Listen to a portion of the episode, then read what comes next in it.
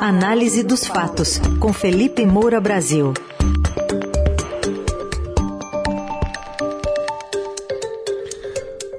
Hoje, em destaque, a divulgação ainda parcial de uma lista de nomes de parlamentares que apadrinharam a liberação de verbas do orçamento secreto e também o jeitinho de militares ganharem mais com salários turbinados com cargos no governo federal.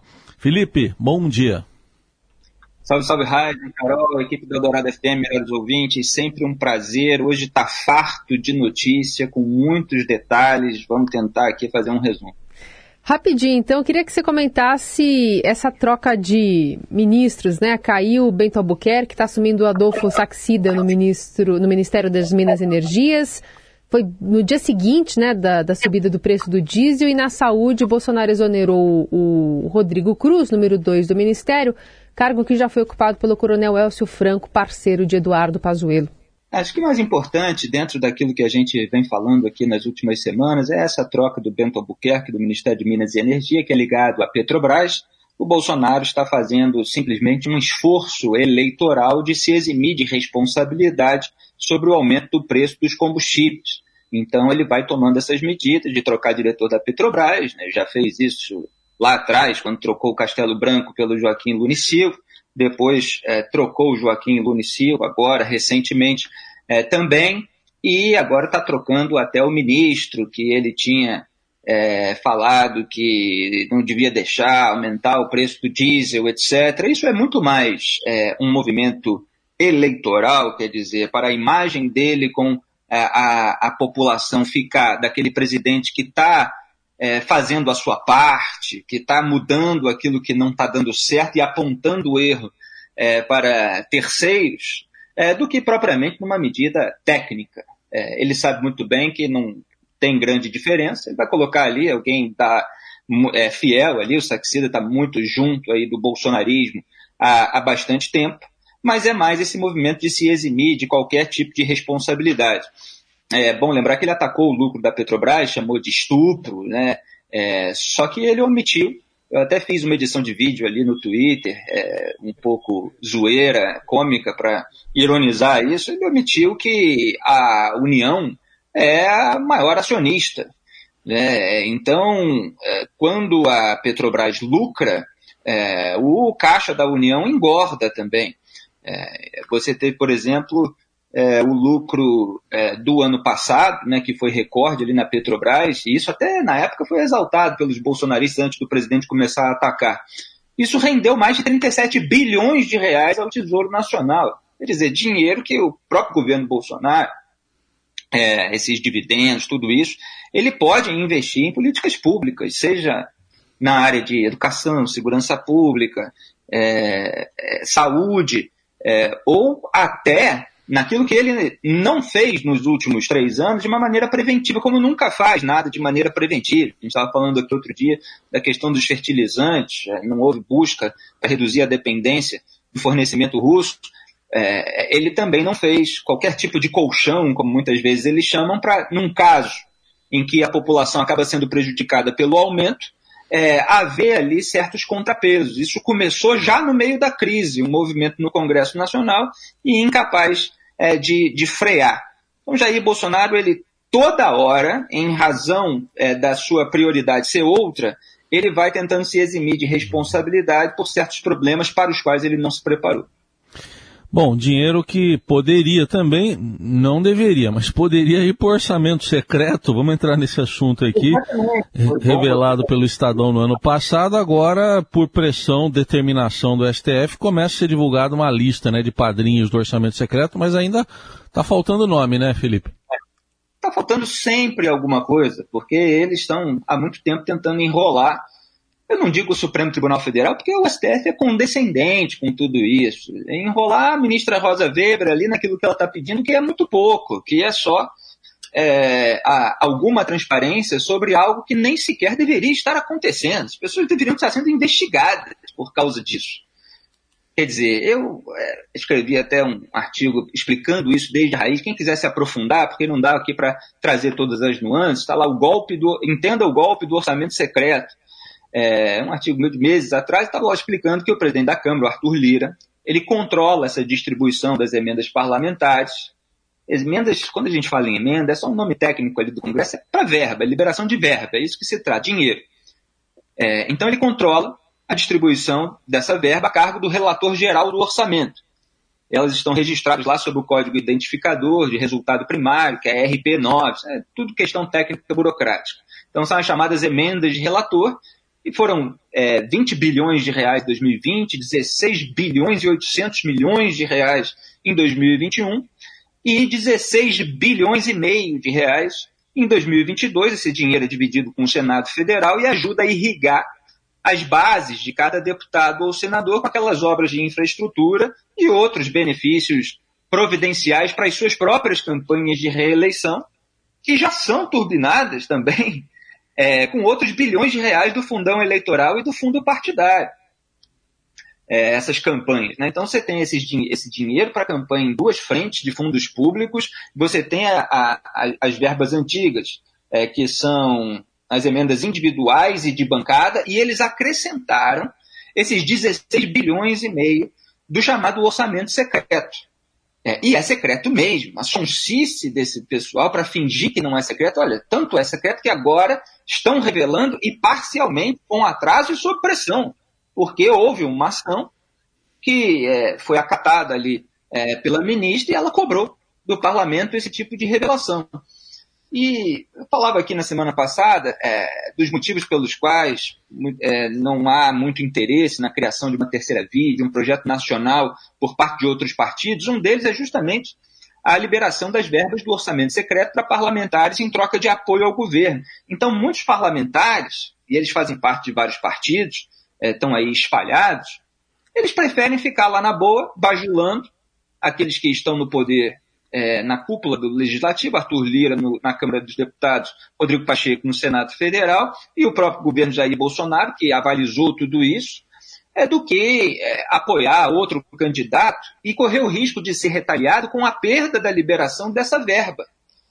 Então, é, é a, a, revelação desses nomes está comprovando tudo aquilo que a gente vinha apontando, que a distribuição do dinheiro ela é exclusivamente política não tem nenhum critério técnico objetivo para distribuir essa verba. Aqueles que estão dispostos a votar com o governo, aqueles que estão dispostos a é, ficar nessa vassalagem, são aqueles que recebem mais dinheiro.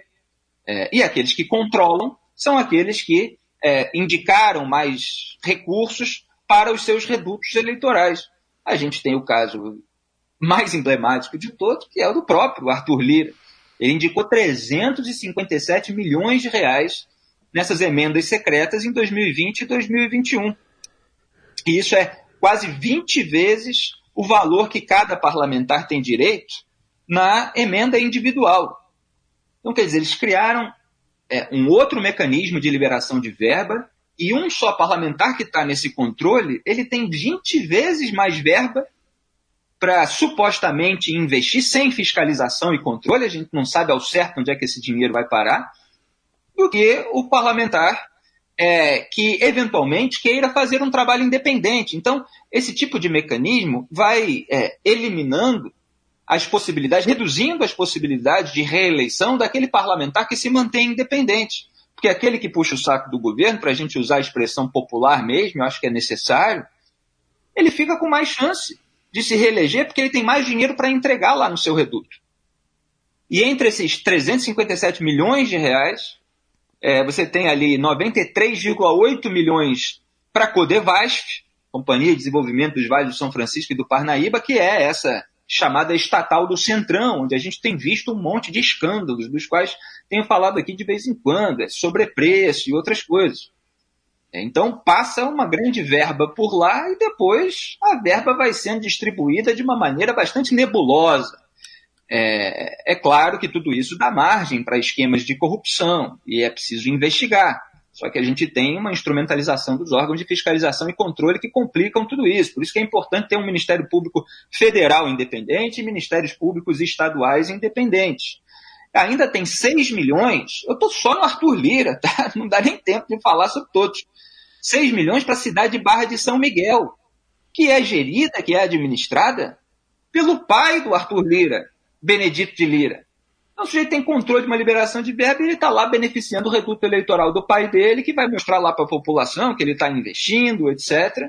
E a gente também não tem certeza sobre a transparência desse processo em nível local, repito.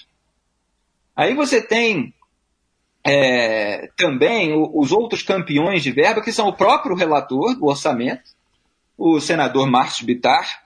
Aliás, é, também expliquei com muitos detalhes como o Márcio Bitar foi fundamental, o caso dele, porque ele era alvo de acusação ali, é, para depois render a tese muito é, de puxadinho jurídico, que resultou no foro privilegiado retroativo do Flávio. O Márcio Bitar foi o primeiro ali é, que, que resultou ali num, numa medida do Supremo Tribunal Federal para fazer um ajuste, depois o Flávio se beneficiou, é todo mundo ali junto e misturado.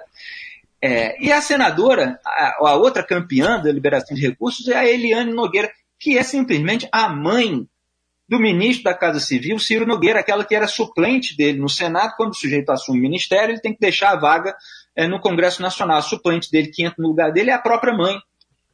E ela está lá, é, uma indicação absolutamente é, gigantesca, né, que soma 399,2 milhões de reais, quase 400 milhões de reais. Ela é aquela é, que investia dinheiro da sua cota parlamentar, quase 47 mil reais, para gastos com combustível do avião do próprio filho do Ciro Nogueira. E ela, claro, com essas indicações, também está ajudando ali o reduto eleitoral do próprio Ciro Nogueira. Quer dizer, tudo isso que eu estou tendo que tratar aqui de uma maneira resumida é, é um escândalo é um dos maiores escândalos do governo Bolsonaro. Por quê? Porque é um mensalão institucionalizado. Só, é, então, fazendo a comparação final, que o, o mensalão era a compra de apoio parlamentar com dinheiro sujo, de fora. Agora é como se a propina tivesse sido institucionalizada, legalizada. É, então, eles fazem é, é de uma maneira, é, mesmo assim, sorrateira, né, a gente está vendo que não tem transparência, é, essa compra de apoio. Quem vota de acordo com os interesses é, dos chefes do executivo e do legislativo ganha mais dinheiro. É, repito, um escândalo nacional que deveria render investigações e eventuais prisões, mas tudo aqui é empurrado com a barriga. Felipe, e se numa canetada caísse na sua conta, sem qualquer sacrifício, 874 mil reais em um ano? Mas o único quesito é ser militar, não é isso? É, eu jamais aceitaria um negócio desse como eles estão aceitando felizes da vida e ainda, claro, apoiando o presidente em tudo. Ontem, até a gente estava dando o título para o meu comentário da coluna, que, é, que sobe aí nas plataformas de podcast, e eu resgatei a expressão que é, é eu usei para definir essa, essa ala militar bolsonarista. Né? Bolsonarista entre aspas, assim, porque essa, essa, essa turma que está interessada numa boquinha. E aí é, dá prosseguimento, espalha, dissemina as narrativas de interesse do presidente da República. E essa expressão foi centrão militar. Falei em 2020 que o bolsonarismo ele é ancorado em três centrões. Você tem o centrão político, que é esse do orçamento secreto do qual a gente acabou de falar. Você tem o centrão militar, que é esse e que está faturando alto com as boquinhas no governo. E você tem o centrão da comunicação, sobre o qual, lamentavelmente, a imprensa é, não é, faz a devida cobertura. Né? A gente ainda precisa romper um pouco é, essa blindagem que é, certos veículos que acabam faturando alto com a vassalagem do regime de ocasião, é, eles ainda têm. Então, o centrão militar, com esse essa portaria do próprio governo Bolsonaro, que aliás o beneficiou, né? Só que é uma quantia menor do que os outros, mas o próprio Bolsonaro passou a ganhar um pouco mais de dois mil reais a mais com uma portaria que ele próprio é, implementou. Então você tem ali uma espécie de teto duplo, você acumula salários, é, aposentadorias, etc. E aí você tem esses mais de 350 mil reais é, que alguns desses militares é, estão ganhando. Eu estava fazendo o cálculo aqui, é, você tem aí esses casos de 866 mil reais em um ano para o general Augusto Heleno, o outro, acho que o recordista, né, foi o Luiz Eduardo Ramos, que ganhou 874 mil reais. É, isso aí dá quase 73 mil reais por mês, senhoras e senhores, na área pública. num encargo em que o sujeito é indicado justamente por ser é, alguém é, disposto a ser capacho do presidente. A gente viu até o caso do Eduardo Pazuello, né, que fez aquele vídeo, né, um manda, outro obedece. Eduardo Pazuello, aliás, olha, é muita, é muita sujeira para falar hoje. Ele acabou sendo inocentado lá é, do processo sobre o oxigênio em Manaus, aquele escândalo no meio da pandemia, por causa das alterações na lei de improbidade administrativa que foram aprovadas no Congresso, reunindo votos de bolsonaristas e de petistas, e de, de boa parte da esquerda. É, então, voltando aqui, 73 mil reais quase por mês para ficar lá passando pano para as bolsonaristas. É, o sujeito quer ganhar um salário desse, ele pode atuar na iniciativa privada. Na, no serviço público, você tem o teto constitucional, que é o salário dos ministros do Supremo Tribunal Federal, que é cerca de 39 mil reais. Você ganhar acima disso é um. É, porque o dinheiro vem dos pagadores de impostos. Então as pessoas estão ralando no Brasil a iniciativa privada para poder sustentar toda essa máquina pública, todas essas boquinhas. Então você quer ganhar um salário mais alto, você quer, é, é, é, digamos assim, ter a possibilidade é, de ficar milionário, de ficar bilionário com um negócio, com algo que você ofereça para a sociedade, um produto, um serviço, você vai trabalhar na iniciativa privada. Agora, você fazer esses puxadinhos para o sujeito ganhar uma fortuna enquanto a população está passando todas essas dificuldades, é um escárnio. E são vários ali, Luiz Eduardo Ramos, o próprio vice-presidente Hamilton Mourão, o Braga Neto, que é, é, o potencial vice na chapa do Bolsonaro em 2022, o general Ramos, tudo ganhando uma fortuna. Então é muito fácil entender né, por que, que esse pessoal aceita tanta coisa. Por que, que o general Augusto Heleno que gritava na campanha de 2018, cantava, se gritar pega centrão, substituindo a palavra ladrão por centrão, tá aí tranquilão com essa aliança com esse centrão do orçamento secreto, faturando alto é mole. Então tá bom. Vamos adaptar para se gritar, pega salarião. Obrigado, Felipe. Até amanhã. E lembrando, a coluna vira podcast, já já sobe no nosso site e também nos tocadores de podcast. Até amanhã, Felipe. Um grande abraço a todos e não percam a capacidade de se indignar. Um grande tá abraço. Certo.